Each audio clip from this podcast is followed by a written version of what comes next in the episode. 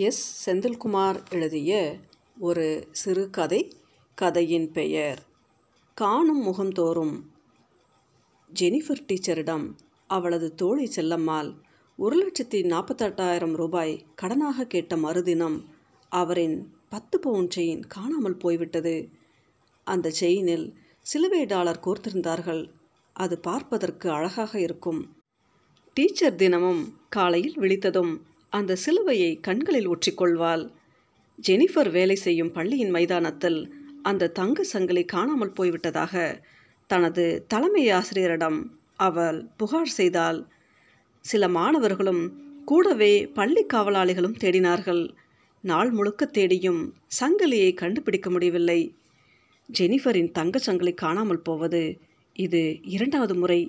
இரண்டு மாதங்களுக்கு முன்பு முதல் தடவை காணாமல் போய் அவள் கைக்கு சங்கிலி கிடைத்தது. இப்படித்தான். ஜெனிஃபர் டீச்சர் ஒரு ஞாயிறு மாலையில் தன் மகளுக்கு கரடி பொம்மை வாங்கி கொண்டு வீடு திரும்ப ஆட்டோ ஏறிய போது தனது கழுத்தில் இருந்த செயினை ஒருவன் அறுத்து கொண்டு ஓடிவிட்டதாக கத்தினாள். ஆட்டோ டிரைவர் செல்லம் செல்போனில் யாருடனோ பேசியபடி ஆட்டோவுக்குள் அமர்ந்திருந்தான். ஐயோ ஏசப்பா ஐயோ ஏசப்பா என்று ஜெனிஃபர் டீச்சர் கத்தத் தொடங்கியதும் செல்வம் வண்டியை விட்டு கீழே இறங்கி என்னாச்சு டீச்சர்? என்று பதற்றமானான். ஜெனிஃபர் டீச்சர் தனது கழுத்தை தடவியபடி யாரோ செயின் அறுத்துட்டு போயிட்டாங்க என்று தொண்டை கமறியபடி கத்தினாள். செல்வம் பதறி எதிர் திசையில் ஓடினான். ஓடியவன் திரும்ப வந்து மூச்சு வாங்கியபடி யாரும் இல்லையே டீச்சர் நீங்கள் வண்டியில் ஏறி உட்காருங்க என்றான் படபடப்பாக. டீச்சர் செயின் அத்துட்டு போனவனை உங்களுக்கு அடையாளம் தெரியுமா?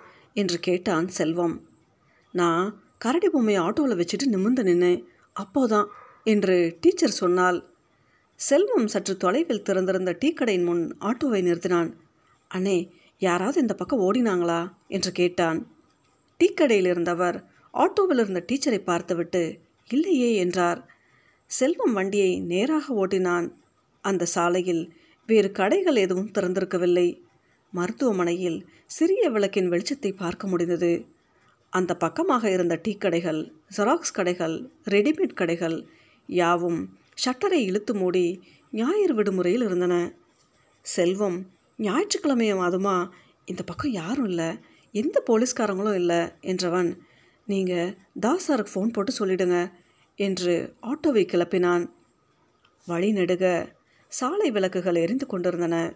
எதிர்ப்புறத்திலிருந்து வந்த ஆட்டோ ஒன்று வேகத்துடன் அவர்களை கடந்து போனது. காற்று சீற்றத்துடன் டீச்சர் முகத்தில் விசிறி அடித்தது. ஜெனிஃபர் டீச்சர் செல்போனை எடுத்து தன் கணவனுக்கு அழைத்து பேசும்போது அழுதே விட்டால் அவளது முகத்தில் பயம் படர்ந்திருந்தது. வியர்வை துளியும் கண்களில் தெரியும் அச்சமும் அவளை வேறு ஆளாக காட்டின. அவள் அழுவதை பக்கவாட்டு கண்ணாடி வழியாக சங்கடமாக பார்த்தான் செல்வம். ஜெனிஃபர் டீச்சர் வீடு பாரதியார் நகர் மூன்றாவது தெருவில் இருந்தது.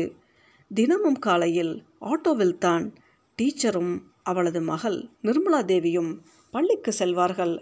மாலையில் பள்ளி முடிந்ததும் ஆட்டோவில் வீடு திரும்புவார்கள். பாரதியார் முதல் திருமுக்கில் டீச்சரின் கணவர் ஆரோக்கியதாசும் குழந்தை நிர்மலா தேவியும் நின்றிருந்தனர். நிர்மலாவின் மூக்கும் டீச்சரின் மூக்கும் ஒரு குடமிளகாயை ரோஸ் கலரில் செய்து வைத்தது போல் இருந்தன. டீச்சர் கரடி பொம்மையை தூக்கி கொண்டு ஆட்டோவை விட்டு கீழே இறங்கியதும் நிர்மலா தனது குடமிளகாய் மூக்கி முன்னால் நீட்டிக்கொண்டு ஐயா கரடி பொம்மை கரடி பொம்மை என்று தன் இரு கைகளையும் விரித்தபடி ஆட்டோவை கட்டிக்கொள்வது போல ஓடி வந்தாள். ஆரோக்கியதாஸ் எப்படி அத்துட்டு போனா? யாருடைய அத்துட்டு போனது? பக்கத்தில் வந்து செயின் இழுக்கிற வரைக்கும் என்னடி செஞ்சுக்கிட்டு இருந்த? என்று சத்தமாக கேட்டார்.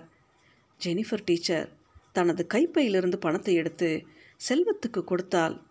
ஆரோக்கியதாஸ் செல்வத்தின் அருகே சென்று செயின் அத்துட்டு போனது யாருன்னு பார்த்தீங்களா என்று கேட்டார். இல்லை சார் நான் ஃபோன் பேசிகிட்டு இருந்தேன். ரோட்டில் யாரும் இல்லை. ஒரே இருட்டு. டீச்சர் தான் ஓடுறதை பார்த்துருக்காங்க என்றவன் போலீஸில் ஒரு புகார் கொடுத்துடுங்க. இப்போ வந்திருக்கிற எஸ்பி உடனே கவனிக்கிறாராம் என்று சொன்னான். ஜெனிஃபர் பயந்து போய் நின்றிருந்தால் அவளுக்கு என்ன செய்வது என்று தெரியவில்லை. ஏதோ ஞாபகம் வந்தவள் போல அவள் ஆட்டோவுக்குள் சென்று தேடி பார்த்தாள். ஆட்டோவுக்குள் ஒரு மூலையில் மஞ்சள் நிற பூச்சியைப் போல கழுத்து சங்கிலி சிலுவை டாலருடன் சுருண்டு கிடந்தது. அவளையும் அறியாமல் ஏசப்பா ஏசப்பா என்று இருமுறை கூவினாள். அவளது சத்தம் கேட்டு ஆரோக்கியதாஸ் திரும்பி பார்த்தார். ஆரோக்கியதாஸுக்கு செயினை பார்த்ததும் மகிழ்ச்சியாக இருந்தது. தெரு என்றும் பாராமல் ஜெனிஃபரை கட்டிக்கொண்டு முத்தம் கொடுத்தார். நிர்மலா தேவி பொம்மையை வாங்கி கொண்டு தெருவிலிருந்து வீட்டுக்கு ஓடினாள். கரடி பொம்மையை தூக்கி கொண்டு அவள் ஓடுவதை பார்த்த டிரைவர் செல்வம் சிரித்து கொண்டான். அவனுக்கும் சந்தோஷமாக இருந்தது. ஆட்டோவை திருப்பிக் கொண்டு சென்றான். டீச்சர் தனது கழுத்தில் சங்கிலியை போட்டுக்கொண்டு நடந்தாள். வீட்டுக்குள் சென்றதும் ஓவென அழத் தொடங்கினாள். அவள் எதற்கு அழுகிறாள்? என்று ஆரோக்கியதாசால் புரிந்து கொள்ள முடியவில்லை. ஜெனிஃபரும் ஆரோக்கியதாசும் காதலித்து திருமணம் செய்து கொண்டவர்கள். அவர்களது திருமணத்துக்கு வீட்டார் சம்மதிக்கவில்லை. செல்லம்மாளும் நாகராஜனும் தான் அவர்களது திருமணத்தை நடத்தி வைத்தார்கள். செல்லம்மாளும் நாகராஜனும் காதலித்து திருமணம் செய்து எட்டு வருடங்களுக்கு மேல் ஆகியிருந்தது. ஜெனிஃபரும் செல்லம்மாளும் முதல் வகுப்பிலிருந்து கல்லூரி வரை ஒன்றாக படித்தவர்கள். ஜெனிஃபருக்கு ஏதாவது என்றால் செல்லம்மாவால் தாங்க முடியாது. திருமணம் முடிந்து ஒரு வருடத்திலேயே ஜெனிஃபருக்கு பெண் குழந்தை பிறந்தது.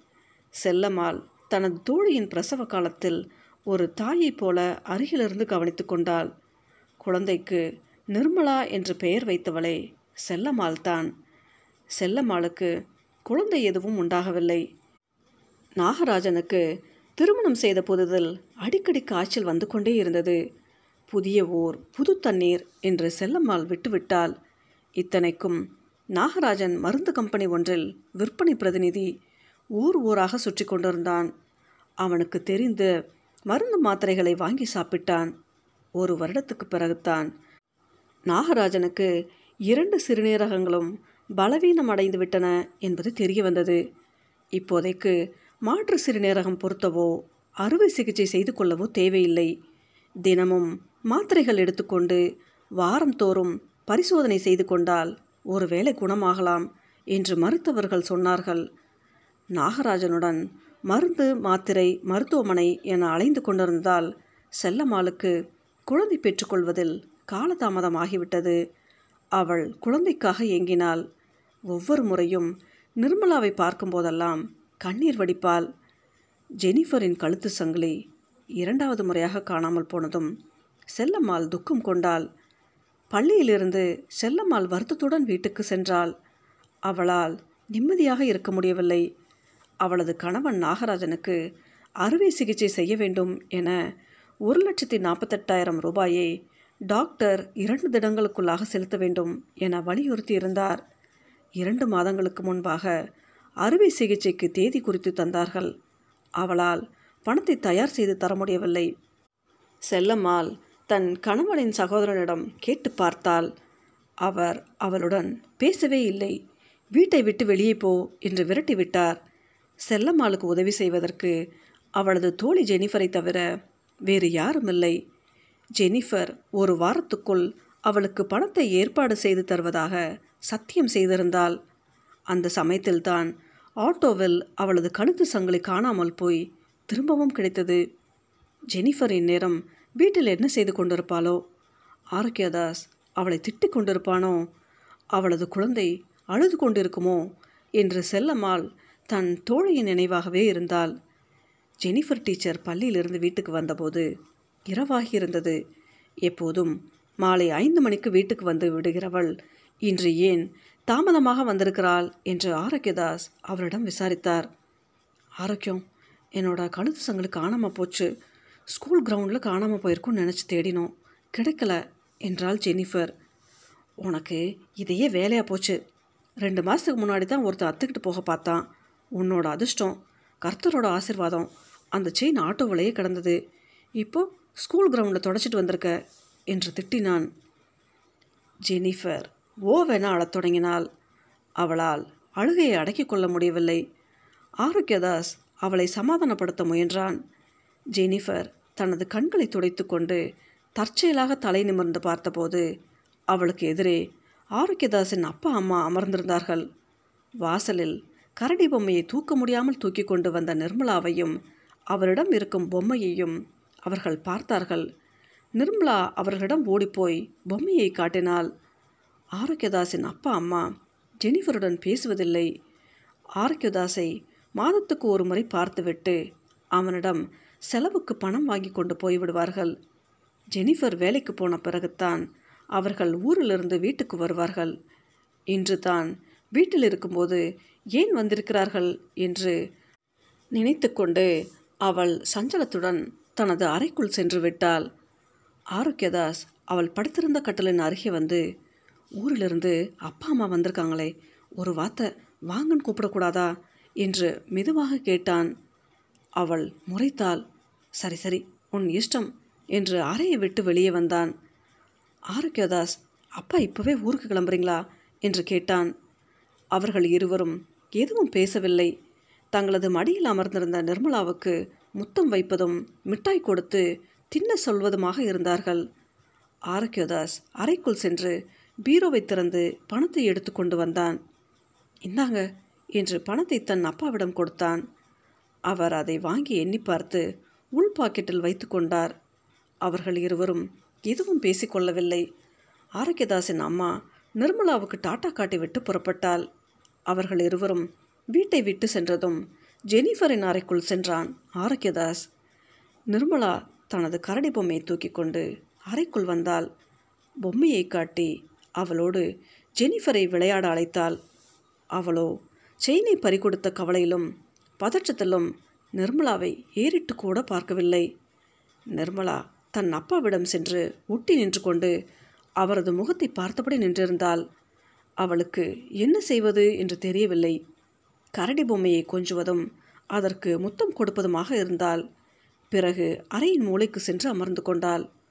ஆரோக்கியதாசின் முகத்தை பார்த்த ஜெனிஃபர் உங்கள் அப்பா அம்மா கிளம்பி போயிட்டாங்களா? என்று கேட்டாள். ம் இப்போ ராத்திரி சாப்பாடு எதுவும் செய்யலை. கடையில் போய் வாங்கிட்டு வந்துடுங்க என்று ஆரோக்கியதாஸிடம் சொன்னால் சரி என்றவன் நிர்மலாவுக்கு சாப்பிட என்ன வேண்டும்? என்று கேட்டான். அவள் சொன்னால் உடை மாற்றிக்கொண்டு புறப்பட்டு செல்லும்போது பாப்பாவையும் தூக்கிட்டு போங்க நான் டாய்லெட் போகணும் என்றாள். நிர்மலாவை தூக்கி கொண்டு புறப்பட்டான் தாஸ். அவர்கள் வீட்டை விட்டு சென்றதும் ஜெனிஃபர் வாசல் கதவை சாத்தி கொண்டாள். பிறகு செல்லம்மாளுக்கு ஃபோன் செய்தாள். நாளைக்கு காலையில் பணம் ரெடி ஆகிடுமா செல்லம்மா? நகைக்கடைக்காரங்க தரேன்னு சொல்லியிருக்காங்க ஜெனி. உனக்கு எதுவும் பிரச்சனை இல்லையே. அதெல்லாம் ஒன்றும் இல்லை. ஆரோக்கியம் என்ன சொன்னார்? இப்போதான். அவங்க அப்பா அம்மா ஊருக்கு போகிறாங்க அவர் கடையில் டிஃபன் வாங்க போயிருக்கார் சரி நாகராஜனுக்கு இப்போ எப்படி இருக்குது மூச்சு விடுறதுல சிரமம் இருக்கும் ஜெனி. காலையில் டாக்டர் வந்து பார்க்குறேன்னு சொல்லியிருக்கார். காய்ச்சல் தான் விட்டு விட்டு வருது. நீ ஸ்கூலுக்கு லீவ் போடேன். பார்ப்போம். ஏற்கனவே சிஎல் எல்லாம் போட்டு முடிச்சிட்டேன். நாளைக்கு ஸ்கூலுக்கு வந்துடுறேன். ஓகே நாளைக்கு பார்க்கலாம். ம். ஜெனிஃபர் உடை மாற்றி முகம் கழுவி கொண்டாள். மெத்தையில் படுத்தவள். சிறிது நேரம் கண்களை மூடி யோசனையில் இருந்தால் பிறகு தனது மேஜையில் இருந்த இயேசுவின் படத்தின் முன்பு நின்று கண்ணீர் வடிய பிரார்த்தித்தாள். வெளியே வாசலில் ஆரோக்கியதாசும் நிர்மலாவும் படியேறி வரும் சத்தம் கேட்டதும் கண்களை துடைத்து கொண்டாள். மேஜையின் முன்பாக அமர்ந்து பார்சலை பிரித்தாள் ஜெனிஃபர். கரடி பொம்மை தனியாக அறையின் மூலையில் கிடந்தது. நிர்மலா தன் பொம்மைக்கு பரோட்டாவை ஊட்டிவிட சென்றாள். பக்கத்து விட்டு தனசேகரன் சார்கிட்ட சொன்னேன் அவர் காலையில் ஸ்டேஷனுக்கு வாங்க செயினை எப்படி கண்டுபிடிச்சலாம்னு சொல்லியிருக்கார். நீங்கள் ஏன் அவர்கிட்ட எல்லாம் சொன்னீங்க? போய் தொலையது விடுங்க என்றால் சாப்பிட்டபடியே. சும்மா இல்லை எண்பது கிராம் பத்து பவுன் தங்கம். இன்றைக்கி என்ன விலை தெரியுமா? ரொம்ப ஈஸியாக சொல்லிட்ட உனக்கு கவலை இல்லையா ஜெனி? என்றான். ரொம்ப கவலையாக தான் இருக்குது என்ன செய்கிறது என்றவள் சாப்பிடுவதில் மும்மரமாக இருந்தால் அந்த செயினை செல்லம்மாளும் நாகராஜனும் எவ்வளோ கஷ்டத்தில் நமக்கு செஞ்சு கொடுத்தாங்கன்னு நினச்சி பார்த்தியா நமக்கும் பயன்படாமல் அவங்களுக்கும் பயன்படாமல் போயிடுச்சு செயினை அவங்களுக்கு கொடுத்துருந்தா கூட ஹாஸ்பிட்டல் செலவுக்கு ஆகியிருக்கும். அரக்கியதாஸ் சொன்னதும் அவளுக்கு அழுகை முட்டிக்கொண்டு வந்துவிட்டது சரி சாப்பிடும்போது அழாத சாப்பிடு என்றான் ஆறுதலாக. ஜெனிஃபர் சாப்பிட்டு முடித்தவுடன் நாற்காலியிலிருந்து எழுந்து கொண்டாள். நிர்மலா என்னும் பரோட்டாவை தின்னாமல் கரடி பொம்மையுடன் விளையாடி கொண்டிருந்தாள். அவளுக்கு பரோட்டாவை பெய்த்து ஊட்டிவிட்டாள். அவள் தின்றதும் காகிதங்களை மடித்து குப்பை டப்பாவில் போட்டாள். ஆரோக்கியதாஸ் விளக்குகளை அணைத்துவிட்டு படுக்கை அறைக்கு வந்தான். ஜெனிஃபருக்கு உறக்கம் வரவில்லை. அவள் இரவு முழுக்க உறங்காமல் புரண்டு புரண்டு படுத்தாள். அவளுக்கு குழப்பமாக இருந்தது. இருட்டும் வெளிச்சமும் மாறி மாறி அவளது கண்களுக்கு தெரிந்து கொண்டிருந்தன. மைதானத்தில் தென்னை மரங்களுக்கு பின்புறம் தன்னுடன் செல்லம்மாள் பேசிக்கொண்டிருந்தது அவளது ஞாபகத்துக்கு வந்தது. கன்சு மட்டும் நேரத்தில் செல்லம்மாளின் உள்ளங்கையில் சத்தியம் செய்து கொடுத்ததும் தனது சங்கிலியை கலற்றி அவளுக்கு கொடுத்ததும் ஞாபகத்துக்கு வந்தன. கண்களை இறுக்கமாக மூடிக்கொண்டாள். தான் செய்தது தவறா? சரியா? எதுவும் புரியவில்லை. தவறாக இருந்தால் கர்த்தரே என்னை தண்டியும். சரியாக இருந்தால் என் தோழியின் கணவனை உயிர்ப்பித்து தாரும் என்று பிரார்த்தித்தாள். ஜெனிஃபர் ஆரோக்கியதாஸை பார்த்தாள். அவன் வழக்கம் போல கால்களை பின்னலிட்டு இரு கைகளையும் மார்பு மேல் வைத்துக்கொண்டு படுத்திருந்தான். அவளுக்கு இன்னமும் உறக்கம் வரவில்லை. காலையில் என்னென்ன செய்ய வேண்டும்? மதிய உடம்புக்கு டிஃபன் பாக்ஸில் என்ன வைத்து கொடுத்து விட வேண்டும்? என அவள் யோசித்தாள். எதுவும் அவளுக்கு சரியாக தெரியவில்லை. குழப்பமாக இருந்தது. ஜெனிஃபர் அதிகாலையில் எழுந்து குளித்தாள். கர்த்தரின் சிலைக்கு முன்பாக பிரார்த்தித்தாள். பிறகு காலை உணவை தயாரிப்பதற்காக சமையலறைக்கு சென்றாள். தனது வழக்கமான வேலைகளை அவள் ஒரு இயந்திரத்தைப் போல செய்யத் தொடங்கினாள். அவர்களது பக்கத்து வீட்டுக்காரர் தனசேகர் வீட்டுக்குள் வந்து ஆரோக்கியதாஸை அழைப்பது கேட்டது. ஜெனிஃபர் சமையலறையை விட்டு வெளியே வந்தால் ஜெனிஃபர் ஸ்டேஷனுக்கு என்னோட நீங்களும் ஆரோக்கியமும் வாங்க. ஒருத்தனை பிடிச்சு வச்சிருக்காங்க. ராத்திரியில் அவன் எங்கேயோ போய் நகைகளை எடுத்துகிட்டு வந்திருக்கான். நான் இன்ஸ்பெக்டர்கிட்ட சொல்லி ஏதாவது ஏற்பாடு செய்து தரேன் என்றார். குளித்துவிட்டு உள்ளறையில் உடைமாற்றி கொண்டிருந்த ஆரோக்கியதாஸ் குரல் கேட்டு வாசலுக்கு வந்தான். தனசேகர் அவனிடம் ஸ்டேஷனுக்கு வந்து ஒரு பெட்டிஷன் கொடுங்க சார் இன்னைக்கு நல்ல மூடில் இருக்காரு. ஏதாவது ஏற்பாடு செய்யலாம் என்று சொன்னார். ஸ்டேஷனுக்கு ஜெனியும் வரணுமா? கண்டிப்பாக வரணும் ஆரோக்கியம் என்றார் தனசேகர். ஆரோக்கியதாசும் ஜெனிஃபரும் தயங்குவதை பார்த்துவிட்டு பயப்படாதீங்க பெருசாக ஒன்றும் இல்லை. நானும் உங்கள் கூட தான் இருப்பேன். ஸ்டேஷனில் நகையை காட்டுவாங்க. உங்கள் அதிர்ஷ்டம் அந்த நகை உங்களோட தான் இருந்தால் அடையாளம் காட்டி எடுத்துக்கோங்க. இல்லைனாலும் ஒன்றும் குத்தம் இல்லை. உங்களுக்கு பிடிச்ச நகையை கை காட்டுங்க. நான் மற்ற ஏற்பாடுகளை பார்த்துக்கிறேன் ஸ்டேஷனில் ஒம்பது மணிக்கு இருக்கிற மாதிரி வாங்க என்று சொன்னார். ஜெனி நாம் போகலாம். நம்ம நகை கிடைக்கலனாலும் வேறு ஏதாவது நகையை வாங்கி தரதா சொல்கிறார் நமக்கு ஒரு சான்ஸ் தானே என்றான் ஆரோக்கியதாஸ். ஜெனிஃபருக்கு என்ன பதில் சொல்வது என்றும் தெரியவில்லை. ஸ்டேஷனுக்கு செல்வதற்கும் மனமில்லை. அவர்களது வீட்டுக்கு முன் ஆட்டோ வந்து நின்றது. செல்லம்மாள் கீழே இறங்கி வருவதை ஜெனிஃபர் பார்த்தாள். அவளுக்கு பயமாக இருந்தது. அவளால் தனது பயத்தை வெளிக்காட்டாமல் இருக்க முடியவில்லை. ஜெனிஃபர் கண்ணீர் வடிய நின்றிருந்தாள். செல்லம்மாள் அவள் அருகே வந்து நேற்று நீ போனதுக்கு பின்னாடி செயினை கண்டுபிடிச்சி எடுத்துடும் ஜெனி. தென்னை மரத்துக்கு பின்னாடி இருந்த தண்ணி தொட்டி பக்கத்தில் கிடந்தது. இந்தா என்று அவரிடம் செயினை தந்தாள். ஜெனிஃபருக்கு கண்ணீர் வடிய தொடங்கியது. இது ரெண்டாவது முறை செல்லம்மா. இப்படியே இன்னும் எத்தனை தடவை செயின் காணாமல் போகும்னு தெரியல. என்று சலிப்புடன் சொன்ன ஆரோக்கியதாஸ் நாகராஜனுக்கு இப்போ எப்படி இருக்கு? என்று கேட்டான். ஜெனிஃபர் ஆர்வத்துடன் செல்லம்மாள் முகத்தை பார்த்தாள். செல்லம்மாள் கண்களில் திரண்ட நீர்த்துளி அவளது கீழிமைகளை தொட்டு நின்றது. செல்லம்மாள் சொல்லப்போகும் சொற்களை அறிந்தவள் போல ஜெனிஃபர் ஓவென அழத் தொடங்கினாள். செல்லம்மாளின் கீழ் இமைகளில் இருந்த நீர் இப்போது கன்னத்தில் வழிந்தது. கழுத்துச் சங்கிலில் தொங்கிக் கொண்டிருந்த சிலுவை ஆடிக்கொண்டிருந்தது தாஸ் இந்த சிலுவை எவ்வளோ அழகாக இருக்கு தெரியுமா?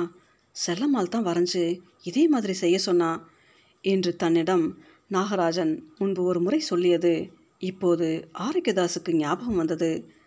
தனது கண்களில் நீர் திரண்டு வருவதை உணர்ந்தவன் முகத்தை வேறு பக்கமாக திருப்பிக் கொண்டான்.